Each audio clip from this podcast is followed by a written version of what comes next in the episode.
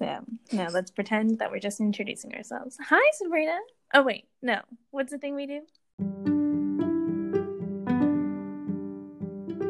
Hi, welcome to Sistery Untold. We're your sisters and hosts, Sabrina And Marva. and in this podcast, we look at history through the eyes of sisterhood.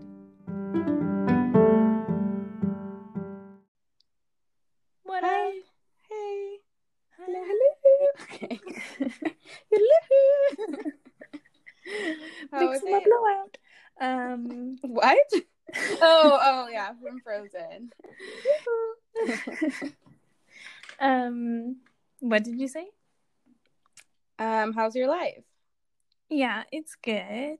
Um, I just booked a little tiny vacation to go to Wales. Oh, Um, nice. so I'm very much looking forward to that. So that's why we're recording right now, which is like almost a week in advance of my episode coming out. Mhm. Um, And exactly 17 minutes after I woke up. yes. Good morning, world. yeah. Yeah. Um, but yeah, that's me. How about you? My life is exactly the same as last time because I have not left this like so many hundred square foot apartment. Oh yeah, you're quarantining. yeah, trying to be a good citizen, protect my fellow people. But yeah, yesterday I just like laid on the couch and stared at the ceiling for like an hour. I was like, what's happening?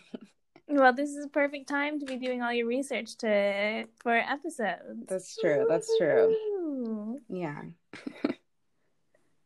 All right. Well, speaking of episodes, I think I'm really good at going to do. transitions. yeah.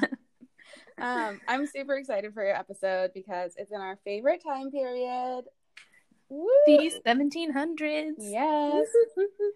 So yeah, let's get into it. Tell me Yeah. everything. Well, actually, this is also perfect because yesterday here in the United Kingdom was the premiere of Harlots. Um, so it Mm. hasn't aired here before until today. So, or yesterday. Um, so this is So exciting. fitting for our topic. out. I know. It's one of our favorite shows, and if you've seen us talk about it on Instagram, you know that. And you will see why maybe when you listen to this story or not. Um, but so for this, I wanted to, you know, how we usually do some kind of background. Uh, I wanted to do a background on the history of makeup, and this will seem strange now, but it will all make sense at the very end of this episode. I like Um, that approach, like the history of a certain like theme or topic, whatever, but not like Yeah. a period. mhm. Yeah. Well, because I felt like we already talked about this period when we talked Mhm. about the Schuyler sisters. So. Yeah. So we're going to start off with the US FDA, the Food and Drug Administration's definition of cosmetics. They say that cosmetics are anything that is rubbed, poured, sprinkled, sprayed on, introduced into, or otherwise applied to the human body for cleansing, beautifying, promoting attractiveness, or altering the appearance. I'm just trying to picture like what you sprinkle on your body. Glitter, I don't know. I guess, Um, yeah. but yeah, so basically, cosmetics are just like anything, because if it's cleansing, beautifying, altering the appearance, like that is literally everything. Yeah. But so, um, anthropologists believe that the first forms of face and or body paint would have been used as a form of protection from the elements or used as Hmm. camouflage. So 10 to 125,000 years ago, yes, I know that's a big range, people who lived in South African caves used red ochre to cover their skin. So this is kind of like a prehistoric cosmetic makeup use. And ancient Britons painted their faces blue with dye produced from plants to scare opposing tribes. Hmm. In antiquity, makeup was an explosion of color. It had to be carefully prepared from complex recipes, which were often made from chalk, manganese dioxide carbon, lapis lazuli, copper ore, and red and yellow ochre. I don't know what any of those things are, but there's something that Lots is- of elemental things. yeah. So the ancient color palette would have been bright and vibrant, like I said. Shades would have been colors of red, green, black, yellow, blue, and white. So I'm going to kind of dig a little deeper into two colors, uh, which are red and white. And I got a lot of this information, like pretty much all of this information, from this book called Face Paint The Story of Makeup. Um, it's super informative. So if anybody wants more information about the history of makeup, read that book. So, red is probably one of the most popular colors of makeup around the world. In many, if not all cultures, red is associated with love, passion, youth, and health. And in many Eastern cultures, such as China, India, and Vietnam, red represents happiness. Um. It's also the color of blood and danger. And evolutionary psychologist Nancy Etcoff says that its appeal is biological. Red lips and cheeks mimic youth and nulliparity, which means not having given birth. I don't know if that's how you pronounce that. Oh, wow. I never knew there was a word for that. Yes. And health. Red is also the longest wavelength of colors that humans can see, and so it hmm. stimulates a stronger subconscious response. Wow! And, Look at a scientist. I know. Um, this is my personal connection that I once saw on TV, um, like a documentary, I guess, or maybe it was the news that was talking about how if you are opening a restaurant, you should have your walls be more red than blue because red people will eat more in a room mm. that's red because they'll feel more comfortable and relaxed and mm. like you know warm feelings whereas blue will make them feel like ah, i don't want to eat mm. um, so that's kind of an example of the subconscious response that you get from red um, so red was made from red ochre mixed with iron oxide or dead bugs red lead cinnabar mercuric sul- sulfide vegetable and plant ex- extracts or berries.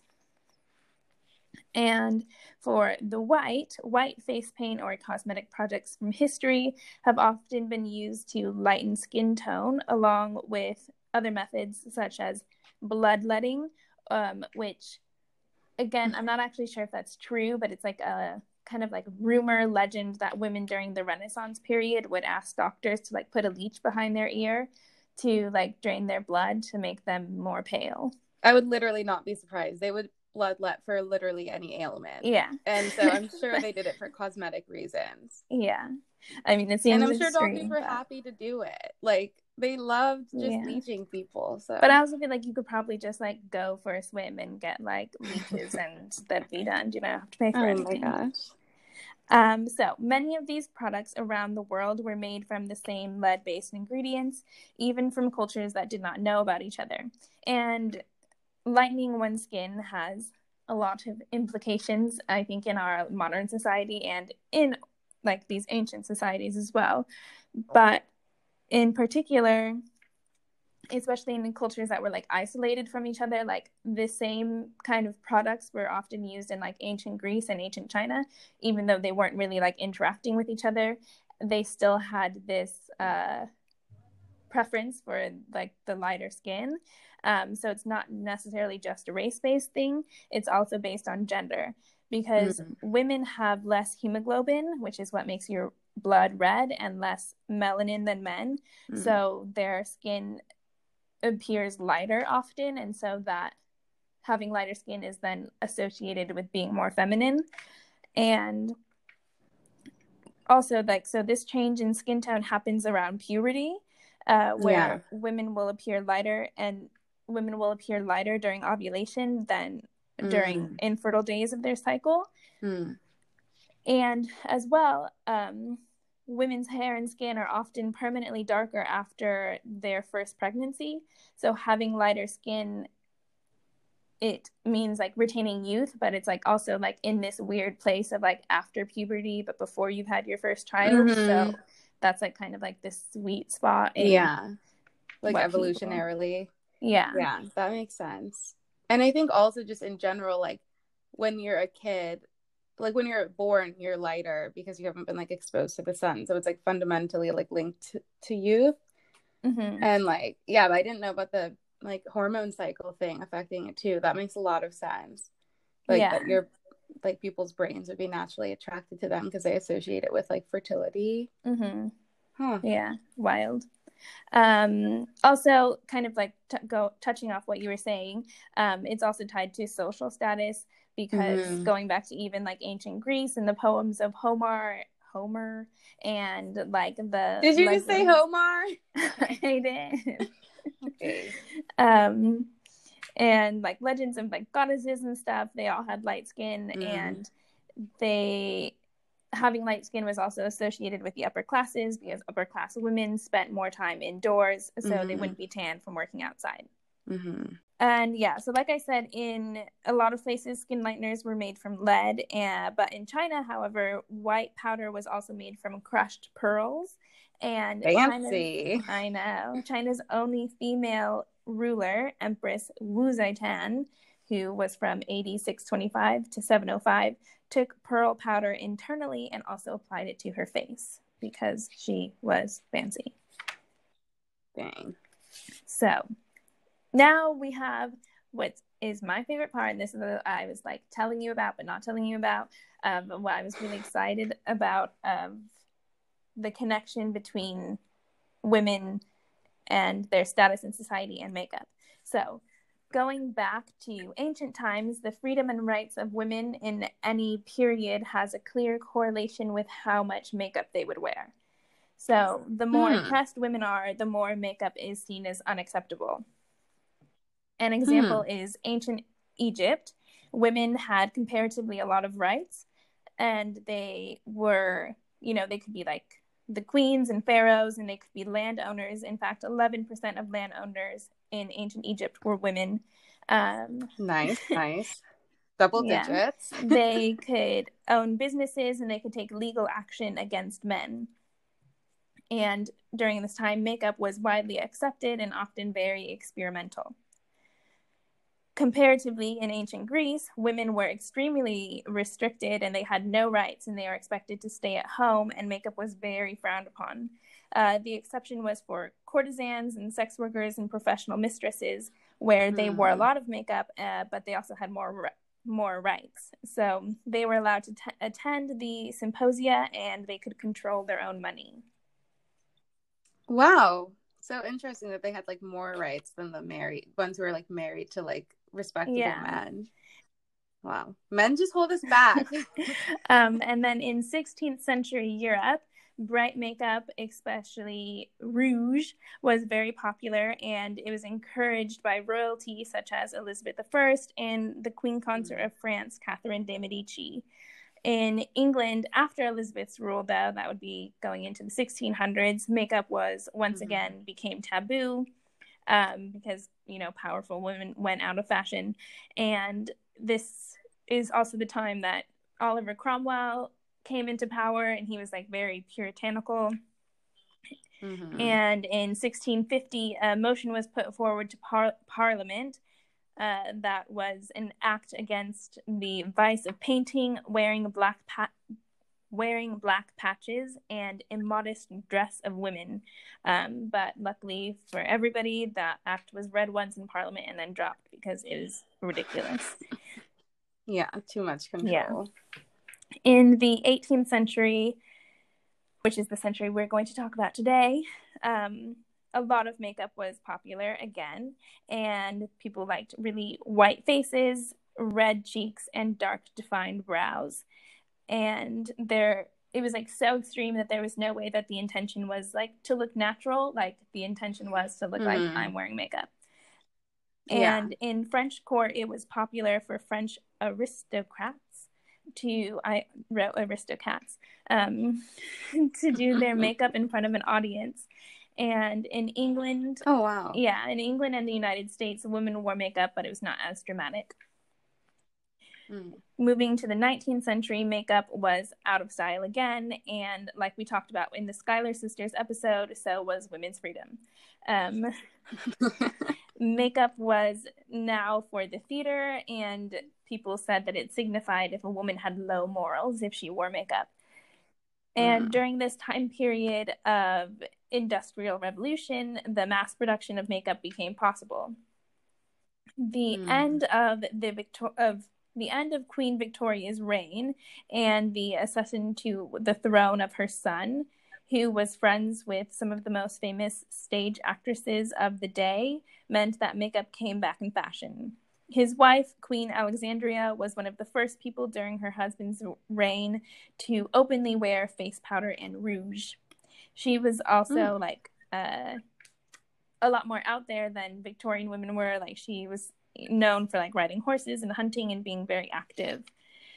And Hmm. this time period was also the time of the popularization of the bicycle, which gave women more freedom, and Mm. increasing campaigns for women's suffrage and the rise of the new woman feminist ideal, which is like was an ideal woman who was educated and independent. And so, yeah, I don't I don't know if you can say that there's any causation, but there's definitely a correlation between correlation. Yeah. women's rights and freedom and makeup. hmm So, now we're going to get into the story of our lovely ladies, who are Maria Coventry and Kitty Fisher. So, Maria Coventry was born in 1733 with the last name Gunning in Hemingford Grey, which is in Cambridgeshire. Her parents were Colonel John Gunning and the Honorable Bridget Brooke. Um, Bridget was the daughter of the Viscount Theobald of Bro- Brooke, who was part of the Irish nobility, and John was a gambler and barrister, which is like a lawyer, um, who had he won his family home in Ireland called Castle Coote House uh, in uh, by gambling. Um, Wow. Yeah, Good job. Big Yeah. win. Go big he had home. some big wins and some big losses. Um, I'm sure. So in 1741, the family moved back to Ireland after John had had some financial troubles due to his gambling, and they so they moved back to the house that he had won. So they still lived in like a big house, but they were just Mm, poor. Um, Mhm. And it said that the water from the well behind the house gave his daughters their beauty. So that he and Something in the water. Yeah. he and Bridget had five children, and I cannot for the life of me figure out like what exactly these children were.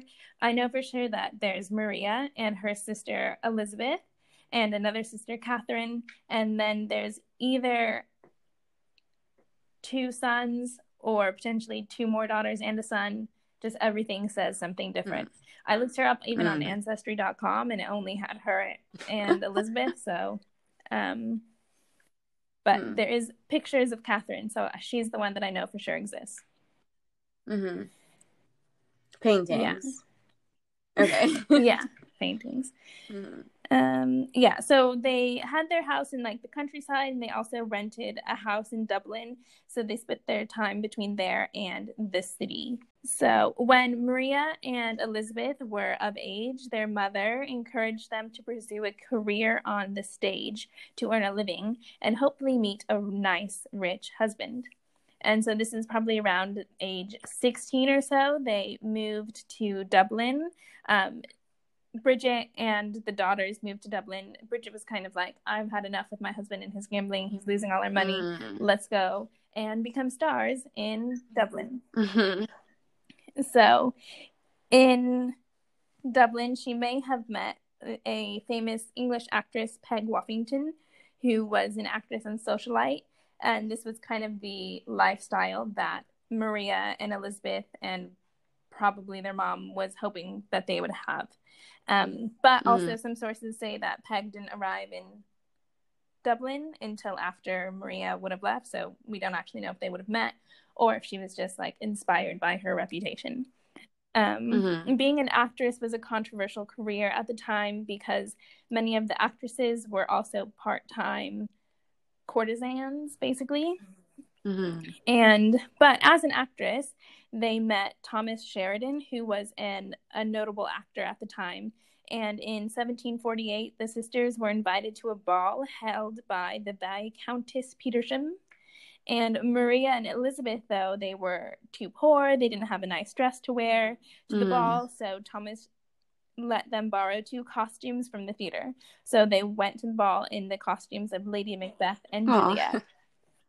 Oh, that's so cute. Yeah, and it definitely worked because at the ball in these costumes, they met William Stanhope, who was the Earl of Harrington and the Lord Lieutenant of Ireland.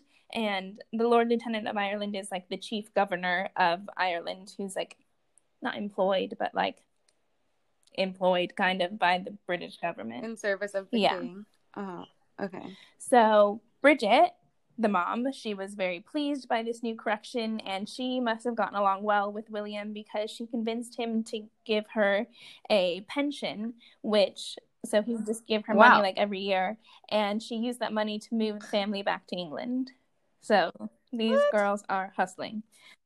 I'm so okay. This happened in the um Mary Shelley, Claire yeah, Clairmont episode too. Yeah, and the, someone is just like, "Oh yeah, I'll fund your life and your children's Mhm. lives." I'm like, okay, what's going on Yeah. here? This is like a sugar daddy. But I'm like, what is like? I don't understand. yeah. I'm so proud and jealous.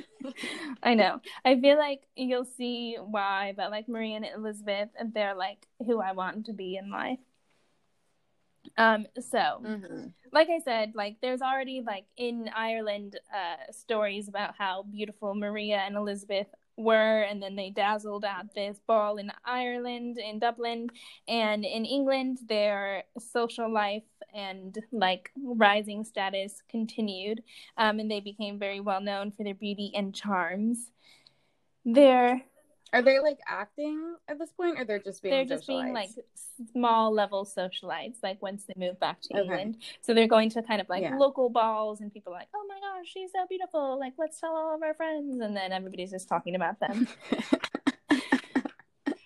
Why isn't that? i know i'm gonna i'm gonna start a rumor about my beauty Yeah. Have you heard Yeah. of the Yates sisters? So beautiful. i'm gonna put it on twitter gonna make a make a bunch of anonymous social Yeah. media accounts. Anyway. we really are this shallow. I hope everyone knows. oh my gosh okay. okay let's get back to the story before we embarrass ourselves even more okay So their beauty made them super famous and they had this reputation and their reputation went all the way to London where they entered high society and they were called the gorgeous gunnings and they were often followed by mobs of fans. How much of this is exaggeration? It's not exaggeration. Like we'll talk about it. It's your 18th century people were wilding, so I'm not surprised. But I'm just like, what? How beautiful can it be?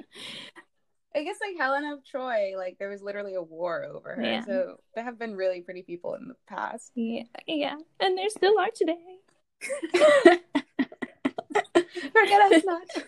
um okay Hmm. so anyways on the 2nd of december 1750 they were presented at the court of saint james saint james which is just like the king's court at st james's palace so um they had already been written about in the newspapers and stuff by this time like just about they were like you know kind of like celebrity like kardashian-esque type people.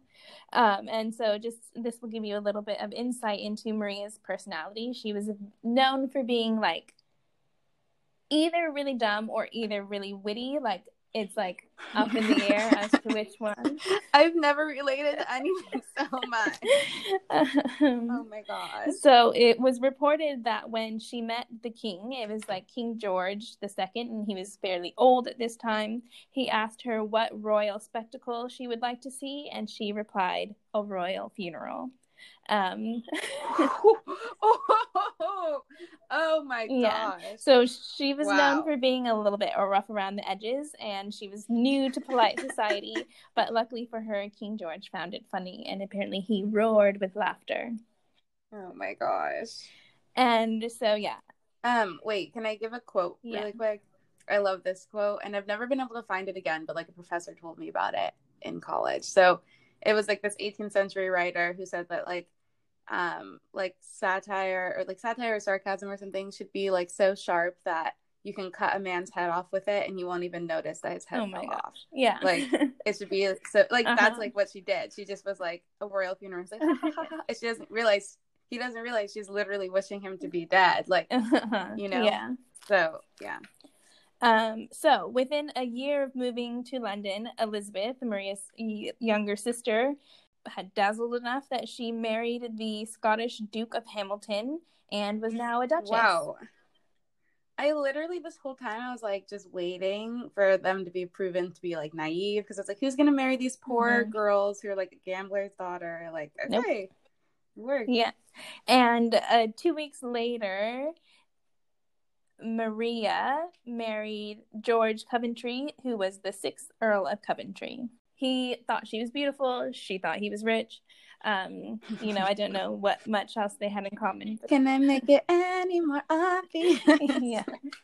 Um, so cracks started to emerge pretty soon, even during their honeymoon.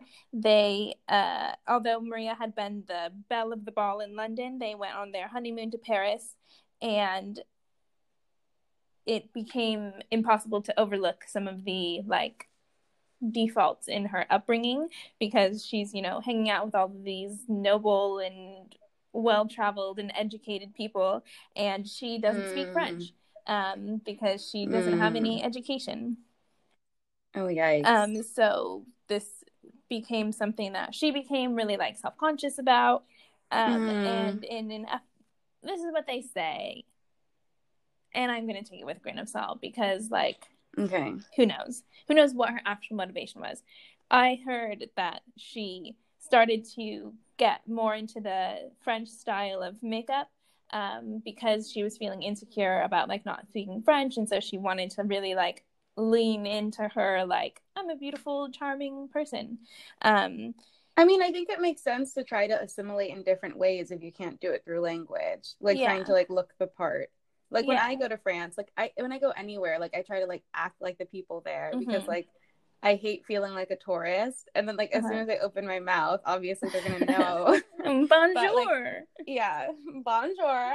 Je m'appelle Sabrina. But anyway, um I try to like look the part as much as I can and like not draw attention to my Americanness Mhm. because like I don't like feeling foreign, and so I can understand that. Yeah. Um, but so this though did not go over well with her husband because he seems to not really like all of the makeup as much. Mm. And this was the time period like the makeup was big in France and it was like becoming more popular in England. But so there was like a little like story about she came to dinner. He had told her like I don't want you to wear as much makeup. Um, and she came to dinner and she had makeup on and there was like a dinner party so there's lots of people there and he like got up from the table and used a napkin to like wipe makeup off her face yeah Oh my gosh! yeah Wow. um but so she still is a duchess or not a duchess she's a countess Mhm. um so yeah and so she's have this like rags to riches story she literally started from the bottom now she's here um and things seemed to be going well. And that was until her husband met the other sister of our episode, Kitty Fisher. Mm. So we are going to leave Maria there. I forgot there was talk I, the whole this whole time I was thinking it was those two biological sisters. No. Forgot have a different sister. Okay. Yeah. So Kitty, or Catherine Fisher, was born in London on June 1st, 1741, and her parents were John Henry Fisher and Anne Fisher. And I don't know anything about her parents, and there isn't that much information about her childhood or early life or family. Um, all that we know is that they weren't like wealthy people, they didn't have any titles or land, and it's possible that in her early teen years she worked as a milliner, which is someone who makes hats. Mm-hmm. And this is potentially how she also made her way into London's high life. But being a milliner is not what Kitty is famous for. She was one of London's most high profile courtesans. Okay. And so, what is a courtesan, you ask, Sabrina? I Uh, ask Marva. In modern terms, it means basically a mistress, escort, sugar baby, concubine, or this is what they said, prostitute, with but with specific aims of attracting wealthy, powerful, and influential clients. Mm-hmm. The term originally just meant someone who attends court, uh, but in the Hmm. Renaissance, the term went from being someone who attends court to meaning a well-educated, independent or woman or someone a woman who was trained well in dance or singing and was Hmm. this was especially associated with the upper classes who played paid well for entertainment and companionship Mm-hmm. so Kitty was introduced uh, into society by Anthony George Martin. Uh, but once in society, she used her beauty and wit to build up her reputation and become a well known celebrity. According to the memoirs of Admiral Keppel and another courtesan, Mrs. Wells, which Sabrina doesn't even sound familiar. Oh, yeah. Oh my gosh. That's from um Harlots. Yeah. Keppel said that he was the first one to keep her in a state of sumptuous affluence, but she soon moved on to richer men. Hmm. And yeah, so from going with all of these wealthy men and making a name for herself, um, she was also listed in the book that I mentioned in the Schuyler Sisters episode, the Harris's list of Covent Garden ladies, um, of and she was listed as being like inexpensive but like worth it Oh my gosh. person to go and visit for your pleasure.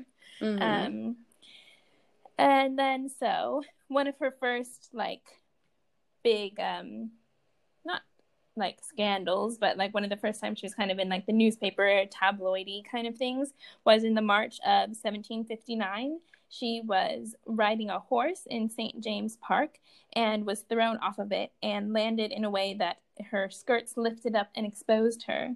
Hmm. Um, one thing I saw said that she wasn't wearing any underwear. I didn't see that elsewhere, so I don't know. But either way, it was a, a big embarrassment for her, Hmm. and she called for a sedan chair to be brought for her to take her home. oh my god. People did not let this in- incident go. Um, there were cartoons about it in the newspaper, Aw. and there were songs and pictures and pamphlets and entire books written about it. no. Yeah. Oh my gosh, people. they don't you're like starved for entertainment. You know there's an enlightenment going on. Go read a book. like, oh my god. They were reading books, but they were reading the juvenile adventures of Miss Kitty Fisher. But the way, so the way the title is written, it says the juvenile adventures of Miss Kitty F, like dash dash dash R. Mhm. So it looks like it says something else. Yeah, but that's But- also really common practice in Mhm. 18th century writing to like if you're calling someone out or making fun of Mhm. someone to say like Miss um dash dash dash dash dash. Okay. This yeah is like more it's insinuating something else too. It's like a double entendre, but it was like in such a way that like everyone would know who they're who you're talking about, but like Mhm. it's like you're not directly like talking about them. Yeah. So it's like really common in like poems Okay. from the time. Yeah, I did not know that. Um, but so there were also two volumes though of this published. Oh my gosh. Uh-huh. Um, and this made Kitty very angry, but also gained her public sym- sympathy. Mm. And so basically, what started out as a public embarrassment ended up being a publicity gold mine. Mm. All publicity is good publicity. And so it was after this public moment where Kitty became a muse for the famous painter Joshua Reynolds. And he painted many portraits of her, and in particular, he painted one where she, well, actually, this is a print. So, in particular, he made one print that was her dressed as Cleopatra dissolving the pearl, which apparently is like a something that people must have been able to relate to. Um, But they sold like thousands of prints of these, and they were small enough that like men could like keep them in their wallet, basically. Oh and my just, like, send gosh. them around wherever. And so some people consider her to be the first like pinup girl glamour model. Yeah, that's what I was thinking. hmm That's so interesting. So Kitty's fame grew to not just England but Europe as well. In a book by the person who is, I think, famous just for being trash, Casanova, he wrote about meeting Kitty while she was waiting to meet the Duke of York. Didn't we go to an exhibit about Casanova? Yeah, we did, but I didn't know about him at the time. But yeah, I didn't either. I just knew. Well, I knew you knew who he was because he was 18th century, so you thought I would like him. But I like the Yeah. work. But um, he. This is a side story. So one of the people that we're going to talk about in a dirt. minute, she was in love with this guy, and then she got pregnant, and she was like friends with Casanova, and she was like, Casanova, like I'm pregnant, I don't know what to do, and he was like, Oh, I can help you. He was like, If you sleep with me, like it will get rid of your pregnancy. What? Yeah, which obviously he knew that wasn't true, and Yeah. he wrote about it in his book because he didn't think he didn't see any problem with it. Oh my gosh. Yeah, so he's trash. wow. Such trash. Okay. Anyways, um, so Casanova, he wrote about yeah when the, she was waiting for the Duke of York to take her to a ball, and he said that she had on over a hundred crowns worth of diamonds, and someone told him that he could seize the opportunity like to have her uh, for 10 guineas but he didn't want to do so because she was charming but she only spoke english but Such a snob. Okay, not everyone travels Europe like harassing women. Okay, Yeah. sorry, Casanova. But also, um, I personally think I like to imagine that she just rejected him because there are reports that she did speak French, and Hmm. some people suggested that he was trying to link himself to her to like make himself more famous. Mm-hmm. So again, trash. hmm Just like you know, she's wearing all these diamonds and that kind of stuff. Beauty and charm were now not the only things that Kitty had claims to fame for. She was also known for her extraordinary wealth. Hmm. In another story that was also noted by Casanova, she is said to have eaten a 100 pound banknote on a piece of buttered bread. Boss moves. oh my god. Yeah. Um, which, uh, so according to the British Journal of 18th Century Studies, this was a very defiant gesture. Banknotes represented two things. One, it was a payment, not a gift. And so she was like, she wanted gifts. She wanted like diamonds and jewels and that kind of stuff. She doesn't want to be like paid for her services. And it's also not as it's not as much of a reliable source of wealth as gold coins or jewels because For a 100 pound note is kind of more just like an IOU. Mhm. Um, so by eating the banknote, this may have been her way of humiliating the gifter by showing it was not of value to her. Mm. Wow. So another interaction she had was with so this is Giustiniana. She's the friend of Casanova that I was telling you about with the baby Mhm, story and mhm. everything. Um, so she also was an author and she knew Kitty and spent enough time with her that she wrote. Um, she lives in the I'm sorry, but Guspiniana, if you're an author, you should be decently smart. I don't know why she fell for Casanova's trick. I think she was like young at the time and she had like you know okay. did you know she like was like pregnant by her like unmarried or she was unmarried lover and she didn't know what to Mhm. do the girl ends up becoming a countess so she's not that dumb Okay. um, okay. Maybe she just wanted to sleep with Casanova. She was like, that doesn't make sense, but okay. yeah Yeah. She's like, I Uh, can't get pregnant again. so, I don't know. go girl you do you Yeah. um okay so she Guistiana, Giustiniana wrote that wrote about Kitty that she lives in the greatest possible splen- splendor. She spends twelve thousand pounds a year, and she is the first of her social class to employ liveried servants.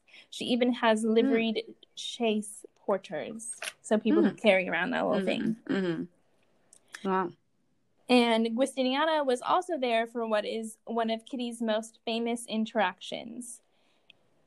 Kitty's clients and like lovers, they made up the ranks of the nobility from the Duke of York uh, to someone who may sound familiar, Lord Coventry. I knew it.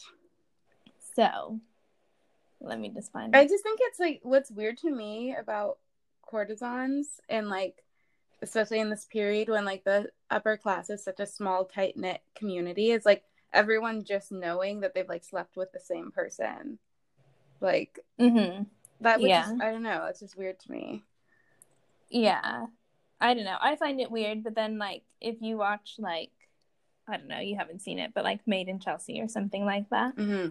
Everybody's, you know, They there's dated everyone. yeah, and like they're like these rich like Mm. people, and I'm just like, okay, I guess this doesn't bother you. I mean, I Yeah. find it weird, but what else?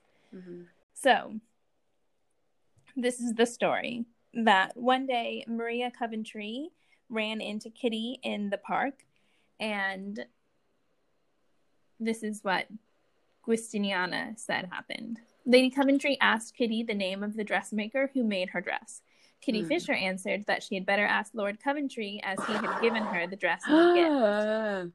The also al- altercation continued with Lady Coventry calling her an impertinent woman, and Fisher replying that she would have to accept this insult because Maria became her social superior on marrying Lord Coventry, but she was going to have to marry a lord herself just to be able to answer back. oh my gosh. um, that meeting was basically the like pinnacle of their rivalry, and it was you know between two of the most famous sought after beauties of the time and having a rivalry over a man so it was like you know the stuff of tabloid dreams Mhm. True.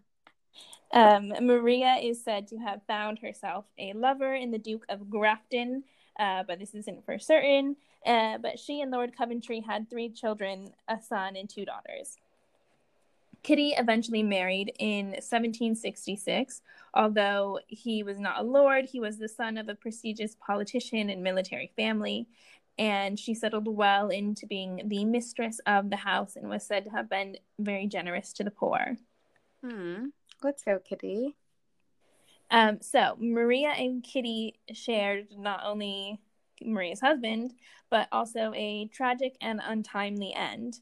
Maria died at the age of 27 in 1760, and Kitty died at the age of 25 in 1767. Both were due to lead poisoning from their makeup. Oh no. Yeah, earlier when you were like lead was the most common ingredient in makeup, I was like, Mhm. I don't I'm surprised that's like okay. I guess Yeah. it was not okay. No, it wasn't. Oh Um, my gosh. So to Maria's, That's so young. I can't believe all of this happened before they were I like know. 25. I know. Wow. Um, so to Maria's funeral, 10,000 people came. Um, wow. Oh my gosh. yeah. So Kitty and Maria's legacies are both secure due to them sitting both for several portraits.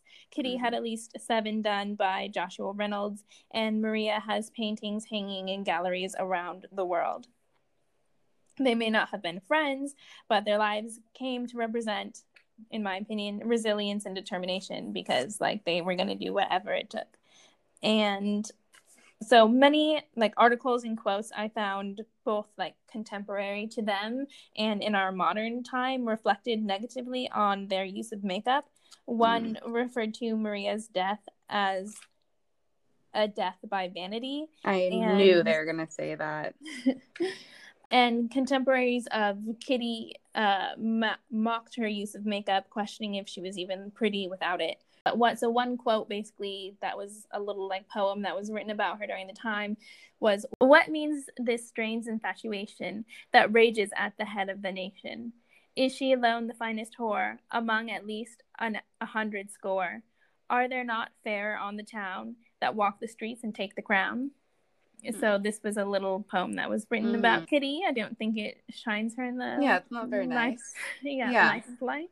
Yeah. Um, but just to end on a so this is a short story, but one I have like rants that can go on forever about like makeup and that kind of stuff. Mhm. So it's like I think it's good that it gives us time to like kind of chat, but I just want to end with what was my favorite quote, which is that when Kitty was trying to establish herself as a high class courtesan, she was given this advice.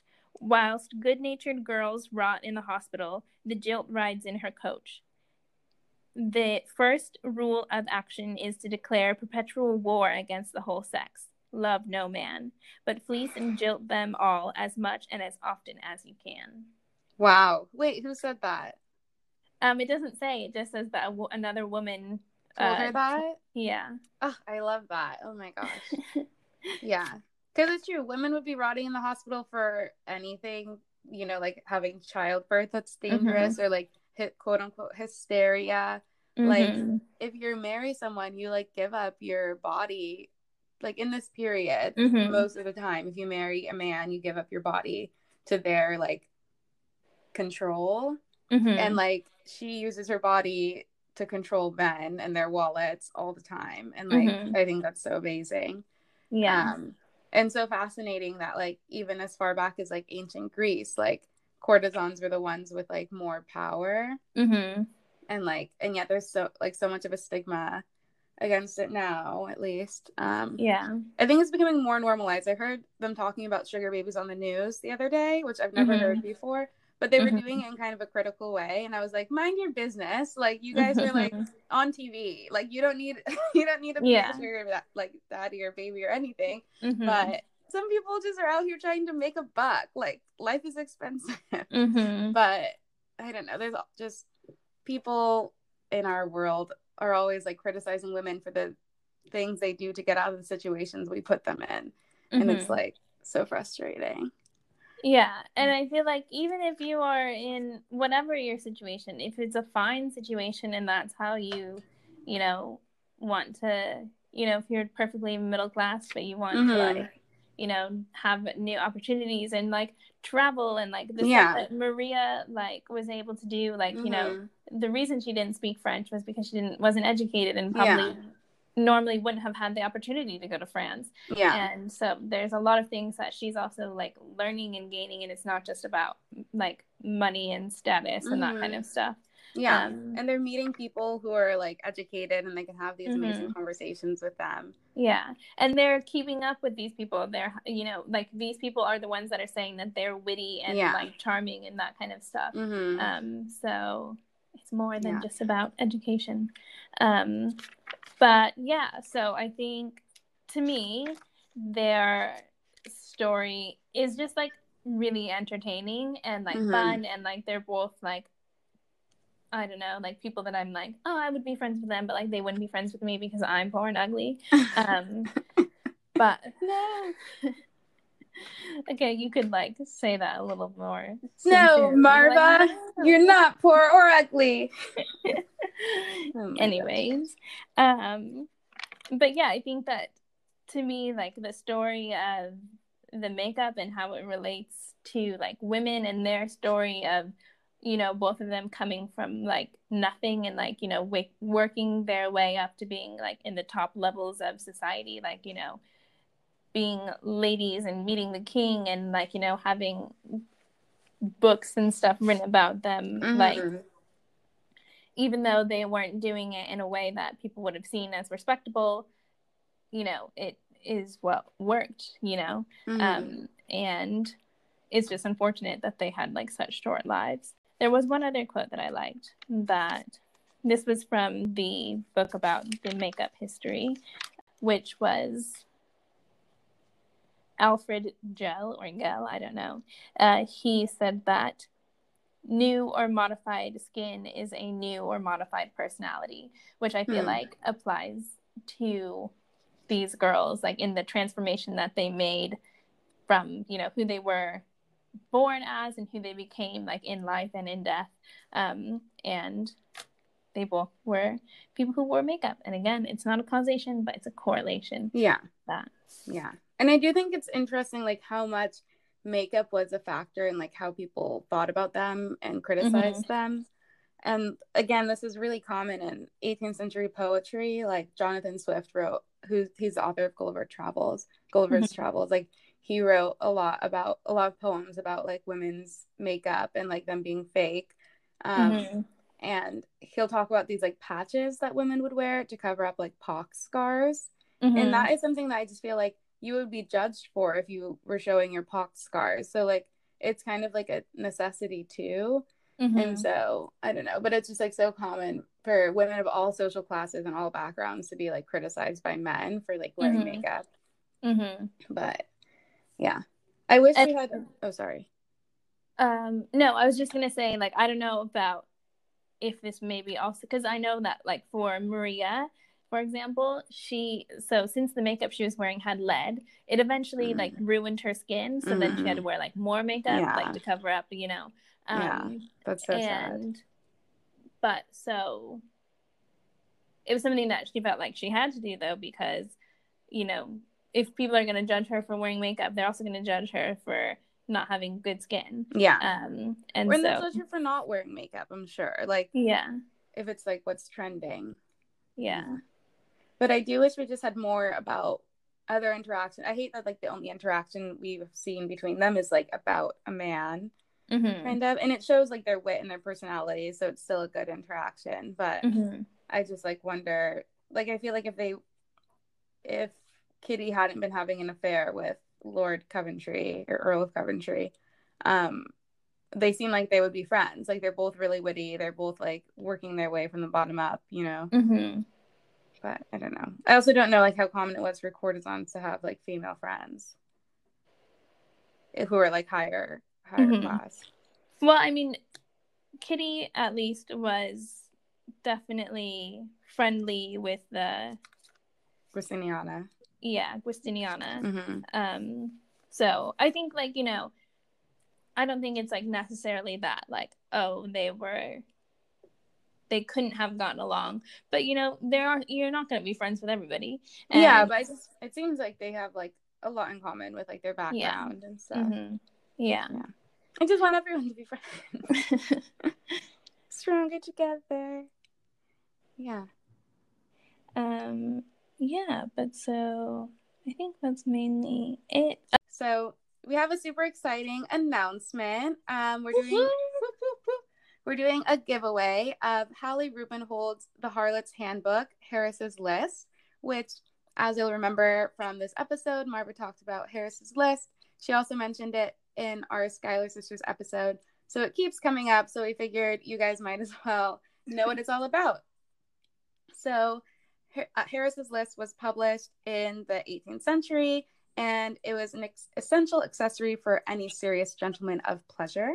And Hallie Rubenhold has collected some of the most funny, rude, and surreal stories from this fascinating book and published them. So we want to share it with our listeners.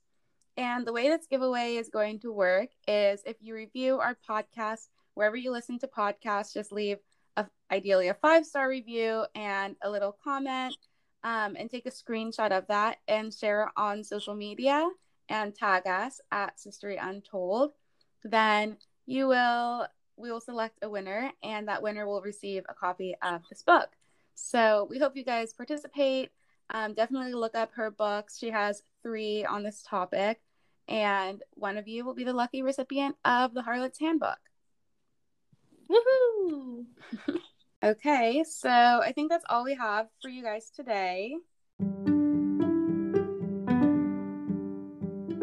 This This is is Sistery. Sistery. Awesome. You sound so negative. I don't. I was literally You're smiling. like, This is sistery. This is Sistery. If Okay. I have to. Okay. Okay. Mm, bye. Bye.